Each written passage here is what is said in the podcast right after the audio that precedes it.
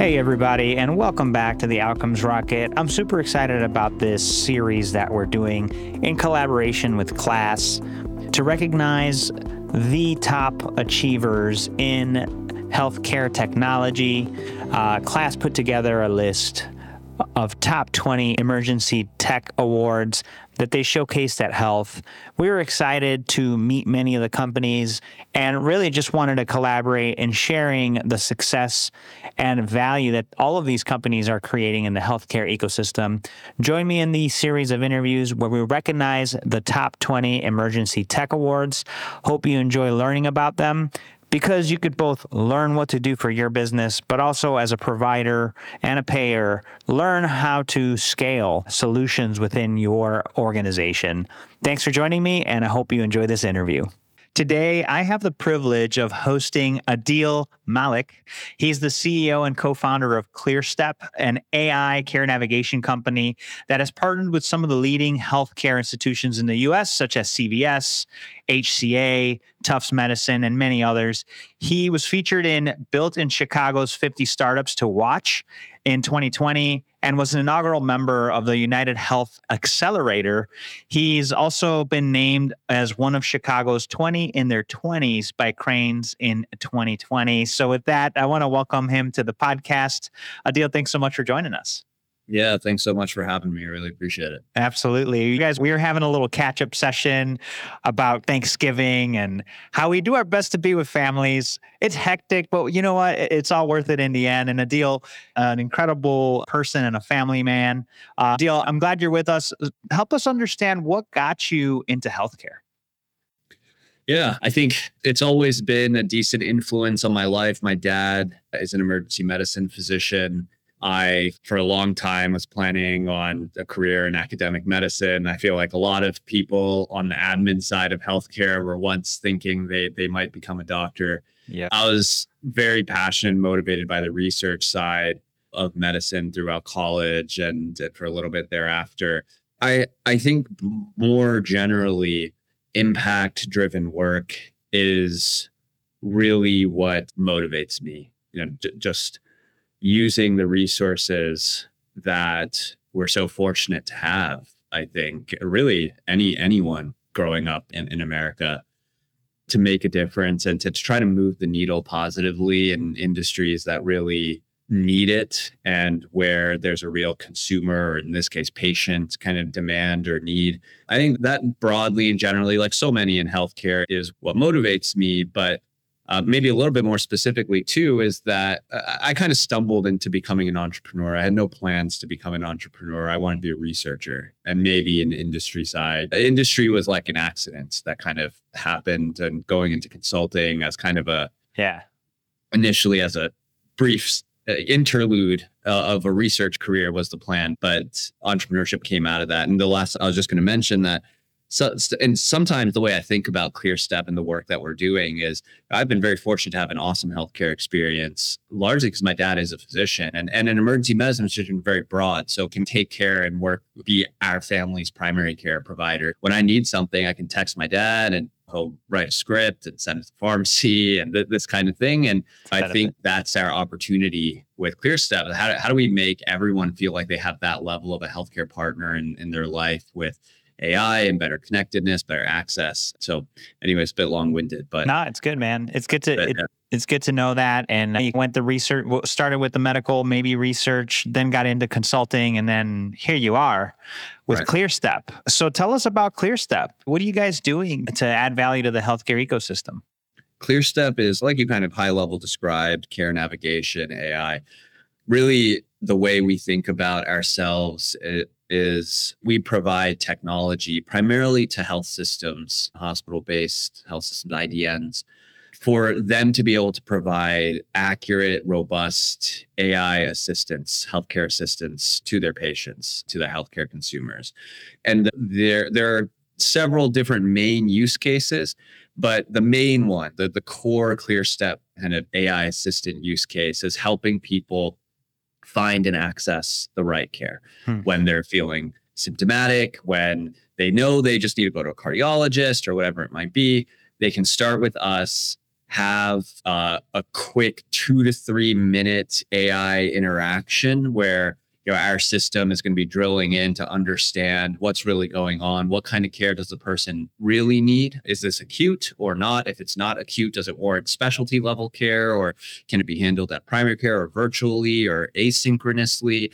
So we're really trying to get down to what care does the person most optimally need for what their clinical presentation is. But then beyond that, what's in network, what's nearby, what can they book? What can they schedule online? If they can do it virtually, can they launch it right now with a primary care virtualist? So that's the core use case. It's from a consumer. And that's, I just spoke mostly from the consumer lens, and we can get into kind of the business side problems that we're solving. But I think from the consumer lens, we can all appreciate as healthcare consumers that it can be very difficult to know what to do, where to go, what's in network, what you can book online, what's really the best thing for you to do for your healthcare when you know you need it.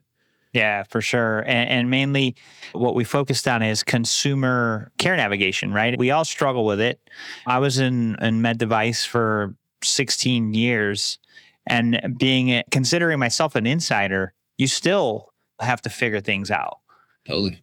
Very cool. And so you guys are using AI as part of the platform. Let's dig into some of the business side of things. Like, what are you guys doing on the business side to help some of these providers, maybe the payers? Yeah, with CVS and things like that.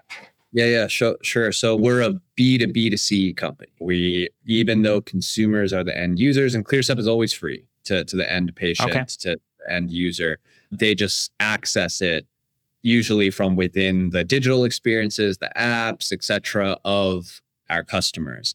And while we do have some variety, I guess, of customer types with retail and virtual, payer, our core focus has been health systems, and that's evolved. We didn't necessarily start that way. We didn't start so single-mindedly focused, although it was always a clear application of the technology. There are good still payer-side applications, but we've frankly gotten a lot of traction on the health system side. And the reason is, to answer your question, nearly all health systems are really struggling with access and trying to figure out how best to enable more access to their healthcare resources. And the basic way I frame it up when I talk to health system leaders is almost every health system across the country is like full or running at capacity, where there are at minimum weeks, usually, if not months, of lead time to get an appointment, particularly for specialty care. Yet, those health systems know that 30, 40% of the care that actually is being delivered in person in their medical groups or by their medical groups is inefficient or doesn't need to necessarily be with that provider. Like, a lot of those visits can be happening virtually or not at all, or they're just with the wrong person. I mean, the number of stories I hear about an orthopedic knee surgeon getting a shoulder patient on their counter. Mm-hmm. And then it just being a wasted visit and basically saying, no, you got to go to this person instead. And so there's examples that make you question, like, how could that happen? That's so simple, right? Knee versus shoulder, like, pretty obvious. Right. But that kind of stuff happens all the time. And that's the simple stuff. There's more nuanced, complicated stuff that happens in inefficiency. So if you're a health system leader and you have this like basically fixed supply of providers, of healthcare resources, and you know that 30, 40% of that fixed supply is not being utilized appropriately or efficiently, and you're backed up for like months, that's a big problem, right? So you have a routing and access problem. Our view is deploy technology to better match patients that are coming in to really the right resource within your ecosystem so that you can, let's say, take all those unnecessary in-person visits, shift them to virtual, which is the trend anyways, and then create more capacity without having to hire more doctors, create more capacity so that your complex patients with multiple comorbidities, etc., who really need procedural or diagnostic-based care are prioritized for in-person care. So it's been quite interesting to really go on the journey and learn a lot of this with our early health system partners and continuously with our existing partners. We've about 15 health systems across the country that we're working with. And this is the core problem we're trying to solve. How do we create better access by really making sure the right people are going to the right place? And frankly, it's I mean, it plays to both a fee-for-service and value-based narrative. Like from a fee-for-service perspective, those low acuity visits that are coming in that don't really need to be there, you don't get to bill very much for those. Right. And when you get the complex patient that needs more care, you bill 6 to 8 times as much. And that patient needs it. And the payer wants that patient to get prioritized for care to avoid any downstream, greater complication. So it's actually a win-win, and it works in a value-based scenario too. But at the end of the day, a health system is positioned to get more revenue, to make more money if they prioritize patients better. Totally, man. Yeah. And right now, more than ever, with recent announcements like Prime offering digital care, right, health systems have to do their best to digitize the experience and to offer us all that service we're looking for. It's disruptive. And I think it's great to have partners like your company, CareStep, to offer people out-of-the-box solutions, right? Because health system's not going to build it from scratch. Exactly. There's a huge opportunity, I think, if you can get your footing, which is hard, particularly with health systems.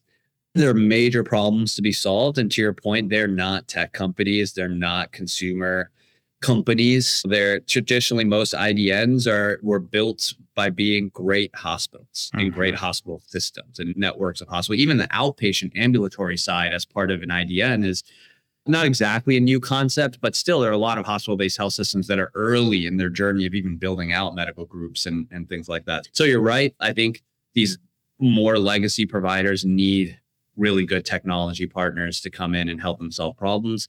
But particularly in today's environment, it can be hard to get that initial footing and get in the door and start growing well. But yeah, huge opportunity to work with health systems, I think. And actually, one thing I'll quickly say is the advantage that I think health systems have over something like Prime is that Prime is good for if you have Prime and you use One Medical for the kind of urgent telemedicine use cases. And I know they're pushing harder to go beyond that with virtual primary care. There's a lot of big initiatives with virtual primary care across the country. But the reality is to truly have good continuity of care that's robust and really scalable, you need all specialty types. You need radiology and imaging and labs, and you need diagnostic centers. And so the health systems, if they can deploy the consumer technology first strategy well, they have a leg up from some of these other providers. Yeah, much more integrated care that's has more options. So yeah, totally agree with you, man. And I guess really the point is, man, now's the time, right? And you have a solution here. So folks, if you've thought about this, you guys are all trying to figure out a way to tackle this problem. I love having interviews with entrepreneurs like Adeel because they've got great options for us to consider as we look to innovate. And as an entrepreneur, Adeel, one of my favorite things to chat about too is challenges. So as you've gone into the business, what has been one of your biggest setbacks? And what was the key learning that came from that? Yeah, it's hard to think of one. There's constant setbacks. There's weekly, daily, monthly setbacks, but it's kind of part of the game, part of the nature of the game. But I think the tough recent one is having to build and continue growing a company in an economic downturn. It's hard to do that. And I think people say the good thing about that is the companies that survive and thrive in those environments are ones that build truly sustainable companies because they're solving very, very real problems and delivering very real value propositions. If I look back at the company, our main go-to-market after we had been in the United Healthcare Accelerator, we were building up the technology and kind of figuring out the sales and marketing approach through like 2019. We started the company late 2018. So 2020, early 2020 is when we were like, great, we were going out to raise money. We were trying to push, really execute on sales. And then COVID happened. And for a solution like us, COVID was actually great. We're helping navigate care and helping people figure out when they should go in versus when they shouldn't go in and when they use virtual versus not, et cetera. So we took off in 2020 then continued growing at a similar rate in 2021. So had two fantastic years of growth. And then Q1 2022 built up this great pipeline. We thought 22 was going to be similar kind of trajectory and growth. And then Q1 is when basically all the health systems, they're like the supply chain stuff, the COVID funding fell through, and like half of all health systems, if not more, in the red like that overnight. And it was coming.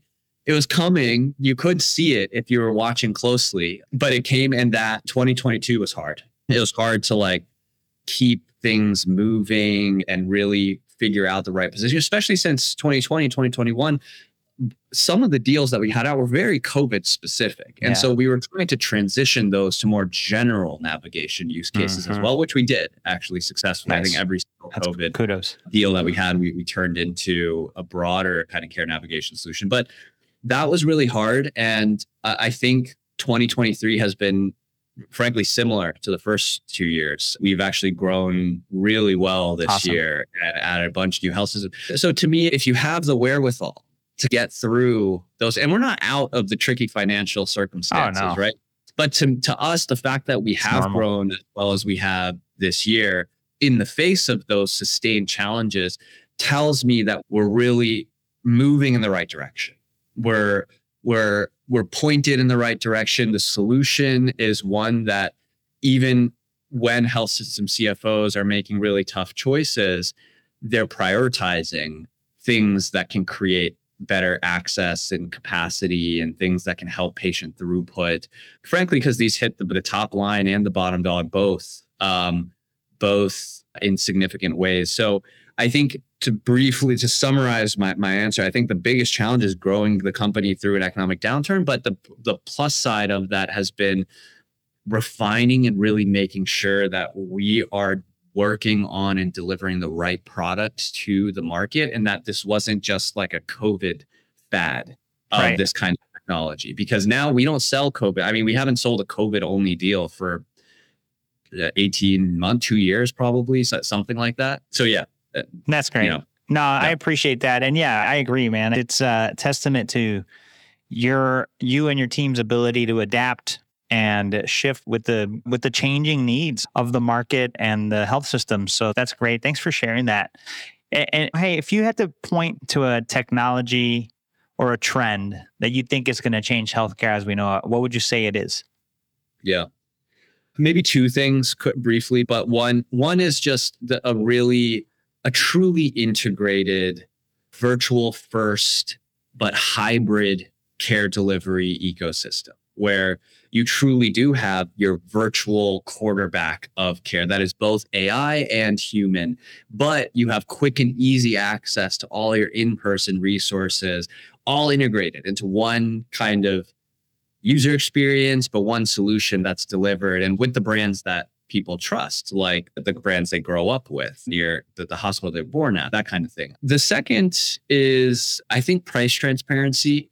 There's some really interesting work going on and frankly that we're also doing with price transparency that I think that could really change the economics of healthcare and give people a lot more choice and clarity into what really their options are. We're doing interesting work to, before someone ever even walks in the door, predict their out-of-pocket responsibility beyond just their copay, but we can predict the labs, diagnostics, imaging, basically the exact bill codes that are likely going to be needed in the visit, since we're collecting all this clinical information before someone walks in the door. So once you have that information beforehand, you can actually get insight then into what the cost of care will actually be. The reason why price transparency is so hard to do for outpatient care now, at least at the beginning of a care journey, is because you call the front desk and they don't know what the doctor's going to do. They don't know whether the visit's going to be 15 or 20 minutes, 25, because that changes things. And then they don't know if they're going to talk about smoking cessation, which will be another bill code. There's you don't know what's actually going to happen before you go in. So by predicting it, we can bridge that. But I think these two things, like new care delivery models and then price transparency as part of those care delivery models, but as its own thing as well, are two really interesting trends that I think we'll see a lot of movement on in the next, at least with the new care delivery models in the next 3 years. I'd like to say with price transparency too, but that's a lot more complicated, I think, for a bunch of reasons. Yeah, no, that's great. And by the way, I want to make sure to recognize you and your company, Adeel. We're doing this mini series with the top 20 emerging tech awards from CLASS, and Adeel was one of those winners. And so how does it feel to have won that? And what do you think gave you guys the edge to take the prize? It feels great, right? To get such a respected organization like CLASS, who when I was a consultant, we relied on for industry insights, to recognize us in that way. I think your second question is like, how did that happen, basically? How did it feel like? What do you think was the main reason? I think the main reason is that we are, like I touched on, I think building the right thing for the moment for health systems. And I think CLASS went and interviewed all of our customers, and we got these, it was great for us to see this third-party analysis of our customer feedback. And we got glowing reviews. CLASS has a score. We got 92, and anything over 80 is apparently really, really fantastic. And so you guys got a 92? Yeah. And all members, you got A's on every metric of customer success and support. And so I think our customers are the testament to where we are. Like if you reach out and talk to them, they'll actually talk to you about how much they love the technology. And I think working with our team, we put a lot of effort into just delivering the best for our partners. And I think they all reflected that. So yeah, I think those are some of the things. That's amazing. And my team is really the big thing, right? I can't say that enough. Hey, thanks, Adeel. Appreciate you sharing that, and big congratulations to you. If you wanted to leave our listeners with anything that you'd consider a call to action, what would you leave them with? For innovators to keep pushing, but to be really, really critical on product market fit as you grow, because without true product market fit, you can't grow in climates like this. And then for industry leaders, I think it's to really be thoughtful but aggressive about pushing a technology and consumer first agenda within your organization. So there's a lot more nuance there. But I think, industry leaders just being aggressive on actually trying to drive forward the future and being very clear about bringing operational leaders into the mix for their input. I think that's one of the things we see when it's just a chief digital officer, a chief innovation officer, or someone leading the charge. It's just not as powerful versus when you get the president of a medical group or a COO or a VP of ops or someone like that also involved in the discussion. So that's hopefully useful. Yeah, it is big time. And lastly, where can people find you and your company if they want to learn more? Yeah, our website's www.clearstep.health. And feel free to find me on LinkedIn or even just shoot me an email. My email is adeel@clearstep.health. So appreciate us all. Appreciate you having me on and giving me the opportunity. Of course. It was great to have you, Adeel. Have a great rest of the day. Great. You too. Bye.